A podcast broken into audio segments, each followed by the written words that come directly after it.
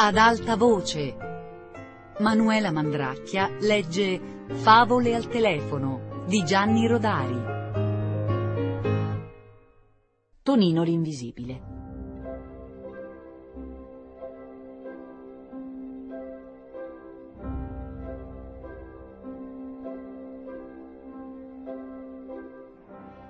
Una volta un ragazzo di nome Tonino andò a scuola che non sapeva la lezione ed era molto preoccupato al pensiero che il maestro lo interrogasse. Ah, diceva tra sé, se potessi diventare invisibile.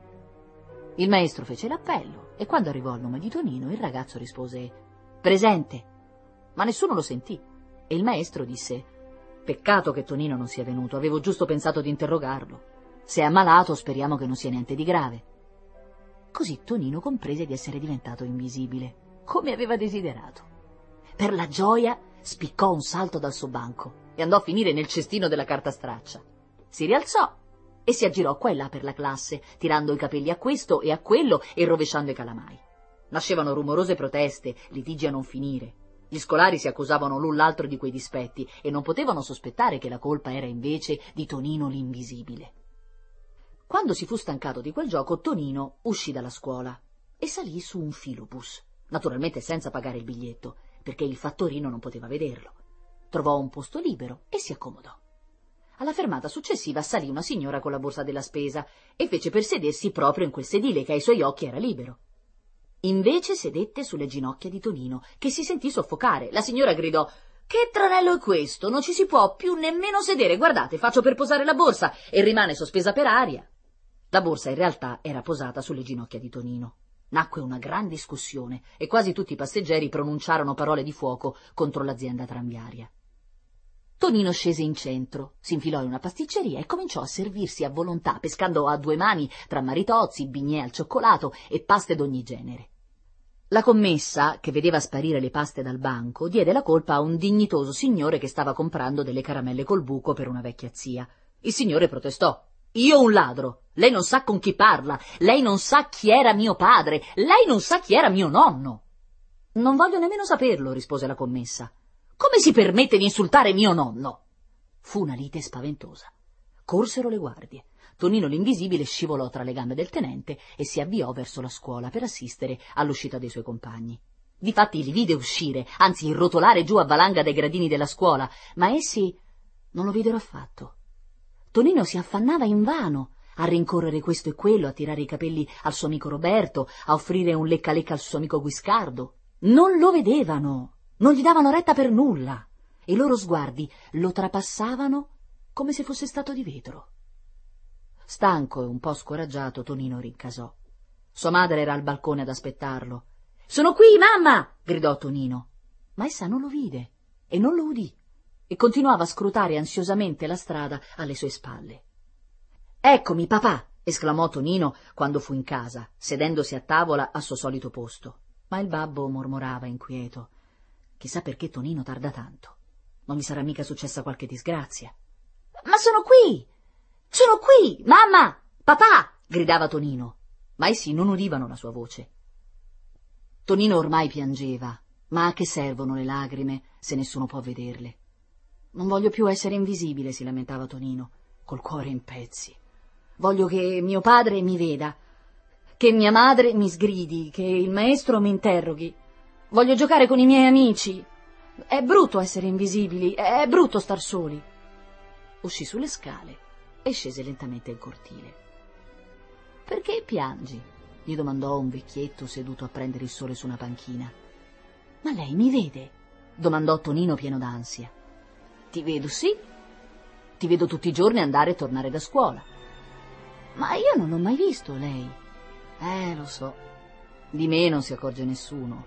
Un vecchio pensionato, tutto solo, perché mai i ragazzi dovrebbero guardarlo. Io per voi sono proprio come l'uomo invisibile. Tonino! gridò in quel momento la mamma dal balcone. Mamma, mi vedi?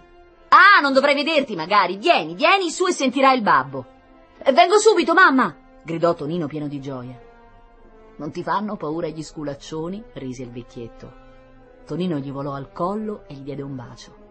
Lei mi ha salvato, disse. Eh, che esagerazione, disse il vecchietto.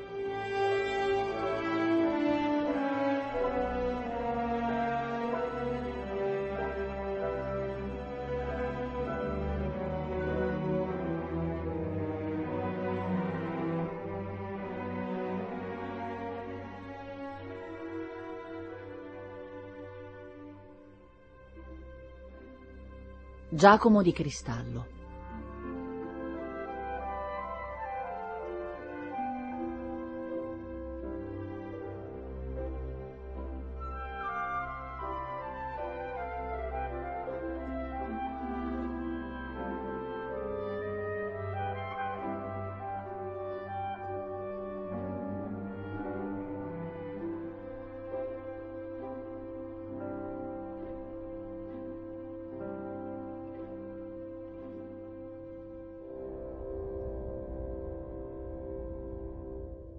Una volta, in una città lontana, venne al mondo un bambino trasparente.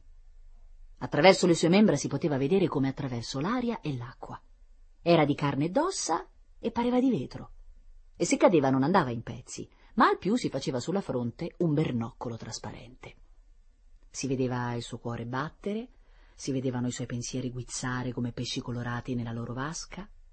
Una volta, per sbaglio, il bambino disse una bugia e subito la gente poté vedere come una palla di fuoco dietro la sua fronte. Ridisse la verità e la palla di fuoco si dissolse. Per tutto il resto della sua vita non disse più bugie. Un'altra volta un amico gli confidò un segreto e subito tutti videro come una palla nera che rotolava senza pace nel petto. E il segreto non fu più tale. Il bambino crebbe, diventò un giovanotto, poi un uomo, e ognuno poteva leggere nei suoi pensieri e indovinare le sue risposte, quando gli faceva una domanda, prima che aprisse bocca. Egli si chiamava Giacomo, ma la gente lo chiamava Giacomo di Cristallo, e gli voleva bene per la sua lealtà, e vicino a lui tutti diventavano gentili. Purtroppo in quel paese salì al governo un feroce dittatore, e cominciò un periodo di prepotenze, di ingiustizie e di miseria per il popolo. Chi osava protestare spariva senza lasciar traccia. Chi si ribellava era fucilato. I poveri erano perseguitati, umiliati e offesi in cento modi. La gente taceva subito per timore delle conseguenze, ma Giacomo non poteva tacere, anche se non apriva bocca. I suoi pensieri parlavano per lui. Egli era trasparente e tutti leggevano dietro la sua fronte pensieri di sdegno e di condanna per le ingiustizie e le violenze del tiranno. Di nascosto poi la gente si ripeteva i pensieri di Giacomo e prendeva speranza. Il tiranno fece arrestare Giacomo di Cristallo e ordinò di gettarlo nella più buia prigione. Ma allora successe una cosa straordinaria. I muri della cella in cui Giacomo era stato rinchiuso diventarono trasparenti. E dopo di loro anche i muri del carcere. E infine anche le mura esterne. La gente che passava accanto alla prigione vedeva Giacomo seduto sul suo sgabello come se anche la prigione fosse di cristallo, e continuava a leggere i suoi pensieri. Di notte la prigione spandeva intorno una grande luce, e il tiranno nel suo palazzo faceva tirare tutte le tende per non vederla, ma non riusciva ugualmente a dormire. Giacomo di Cristallo, anche in catene, era più forte di lui, perché la verità è più forte di qualsiasi cosa, più luminosa del giorno, più terribile di un uragano.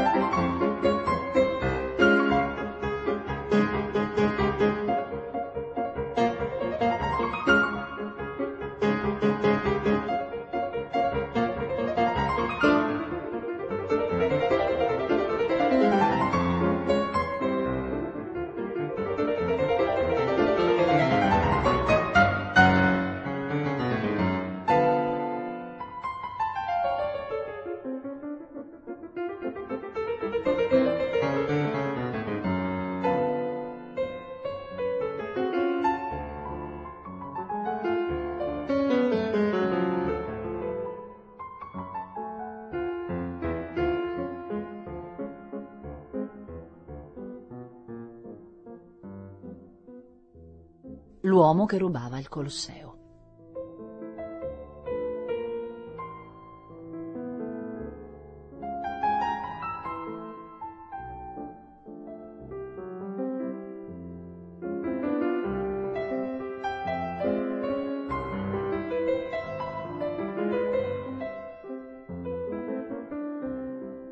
Una volta un uomo si mise in testa di rubare il Colosseo di Roma. Voleva averlo tutto per sé perché non gli piaceva doverlo dividere con gli altri. prese una borsa, andò al Colosseo, aspettò che il custode guardasse da un'altra parte, riempì affannosamente la borsa di vecchie pietre e se le portò a casa. Il giorno dopo fece lo stesso e tutte le mattine, tranne la domenica, faceva almeno un paio di viaggi o anche tre, stando sempre bene attento che le guardie non lo scoprissero. La domenica riposava e contava le pietre rubate, che si andavano ammucchiando in cantina. Quando la cantina fu piena cominciò a riempire il solaio, e quando il solaio fu pieno nascondeva le pietre sotto i divani, dentro gli armadi e nella cesta della biancheria sporca. Ogni volta che tornava al Colosseo lo osservava ben bene da tutte le parti e concludeva fra sé. Pare lo stesso. Ma una certa differenza si nota. In quel punto là è già un po' più piccolo. E asciugandosi il sudore grattava un pezzo di mattone da una gradinata, staccava una pietruzza dagli archi e riempiva la borsa. Passavano e ripassavano accanto a lui turisti in estasi, con la bocca aperta per la meraviglia, e lui ridacchiava di gusto, anche se di nascosto. Ah, come spalancherete gli occhi il giorno che non vedrete più il Colosseo. Se ne andava dal tabaccaio. Le cartoline a colori con la veduta del grandioso anfiteatro gli mettevano allegria. Doveva fingere di soffiarsi il naso nel fazzoletto per non farsi vedere a ridere. Le cartoline illustrate. Tra poco, se vorrete vedere il Colosseo, dovrete proprio accontentarvi delle cartoline. Passarono i mesi e gli anni.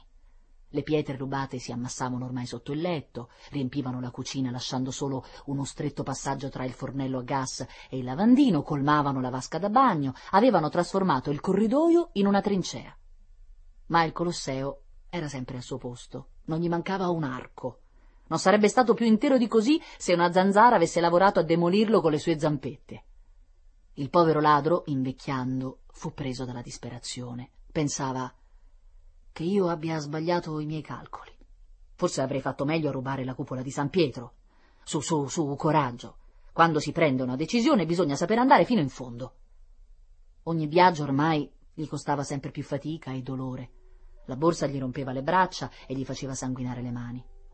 Quando sentì che stava per morire, si trascinò un'ultima volta fino al Colosseo e si arrampicò penosamente di gradinata in gradinata fin sul più alto terrazzo. Il sole al tramonto colorava d'oro, di porpora e di viola le antiche rovine. Ma il povero vecchio non poteva vedere nulla perché le lagrime e la stanchezza gli velavano gli occhi. Aveva sperato di rimaner solo, ma già dei turisti si affollavano sul terrazzino gridando in lingue diverse la loro meraviglia.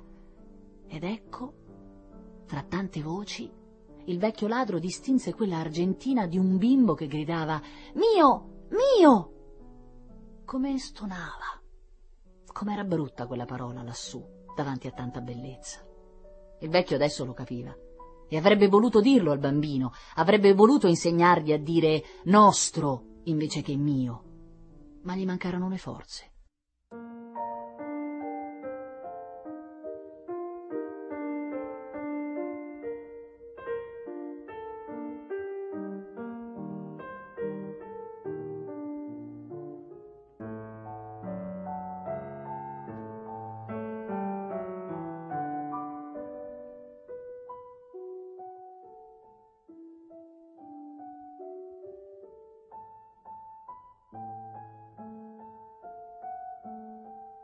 Ascensore per le stelle.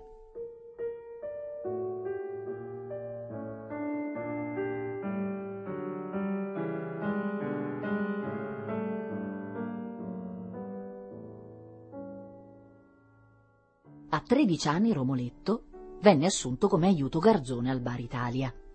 Gli affidarono i servizi a domicilio e tutto il giorno egli correva su e giù per strade e per scale, reggendo in equilibrio vassoi pericolosamente carichi di chicchere, tazze e bicchieri. Più che altro gli davano fastidio le scale. A Roma, come del resto in altri posti del mondo, le portinaie sono gelose dei loro ascensori e ne vietano l'accesso, di persona o con cartelli, a baristi, lattai, fruttaroli e simili. Una mattina telefonò al bar l'interno 14 del numero 103. Voleva quattro birre e un tè ghiacciato, ma subito o li butto dalla finestra, aggiunse una voce burbera, ed era quella del vecchio marchese Venanzio, terrore di fornitori. L'ascensore del numero 103 era di quelli proibitissimi, ma Romoletto sapeva come ingannare la sorveglianza della portinaia che sonnecchiava nella guardiola. Sgattaiolò, non visto nella cabina, infilò le cinque lire nell'apparecchio scatto, schiacciò il bottone del quinto piano e l'ascensore partì cigolando. Ecco il primo piano, il secondo, il terzo. Dopo il quarto piano, invece di rallentare, l'ascensore accelerò la corsa schizzò davanti al pianerottolo del marchese Venanzio senza fermarsi e prima che Romoletto avesse il tempo di meravigliarsi, tutta Roma giaceva ai suoi piedi e l'ascensore saliva alla velocità di un razzo verso un cielo tanto azzurro da sembrar nero. Ti saluto, marchese Venanzio, mormorò Romoletto con un brivido. Con la mano sinistra egli reggeva sempre in equilibrio il vassoio con le consumazioni e la cosa era piuttosto da ridere, considerando che intorno all'ascensore si allargava ormai ai quattro venti lo spazio interplanetario e la Terra, laggiù, laggiù, in fondo all'abisso celeste, ruotava su se stessa trascinando nella corsa il marchese Venanzio che aspettava le quattro birre e il tè ghiacciato. Almeno non arriverò tra i marziani a mani vuote, pensò Romoletto chiudendo gli occhi. Quando li riaperse, L'ascensore aveva ricominciato a scendere e Romoletto tirò un sospiro di sollievo. Dopotutto il tè arriverà ghiacciato ugualmente. Purtroppo l'ascensore toccò terra nel cuore di una selvaggia foresta tropicale e Romoletto, guardando attraverso i vetri, si vide circondato da strane scimmie barbute che se lo indicavano eccitate, chiacchierando con straordinaria rapidità in una lingua incomprensibile. Forse siamo cascati in Africa, rifletté Romoletto ma ecco che il cerchio delle scimmie si apriva per lasciar passare un personaggio inatteso, uno scimmione in divisa blu, montato su un enorme triciclo. Una guardia, forza Romoletto! E senza contare né uno né due, il giovane aiuto garzone del bar Italia schiacciò un bottone dell'ascensore, il primo che gli capitò sotto le dita. L'ascensore ripartì a velocità supersonica e solo quando fu a una certa distanza, Romoletto, guardando in basso, si rese conto che il pianeta dal quale stava fuggendo non poteva essere la Terra. I suoi continenti e i suoi mari avevano un disegno del tutto diverso, e mentre dallo spazio la Terra gli era apparsa di un bel azzurro tenero, i colori di questo globo variavano dal verde al viola. Sarà stato Venere, decise Romoletto, ma al marchese Venanzio cosa dirò? Toccò con le nocche delle dita i bicchieri sul vassoio. Erano gelati come quando era uscito dal bar. Tutto sommato non dovevano essere trascorsi che pochi minuti. L'ascensore, dopo aver attraversato a velocità incredibile un enorme spazio deserto, riprese a scendere. Romoletto stavolta non poteva aver dubbi. Ah, ci picchia! esclamò. Stiamo atterrando sulla Luna. Che ci faccio io qui? I famosi crateri lunari si avvicinavano rapidamente. Romoletto corse con le dita della mano libera dal vassoio alla bottoniera dell'ascensore, ma alt! si ordinò prima di schiacciare un bottone qualsiasi. Riflettiamo un momentino esaminò la fila dei bottoni.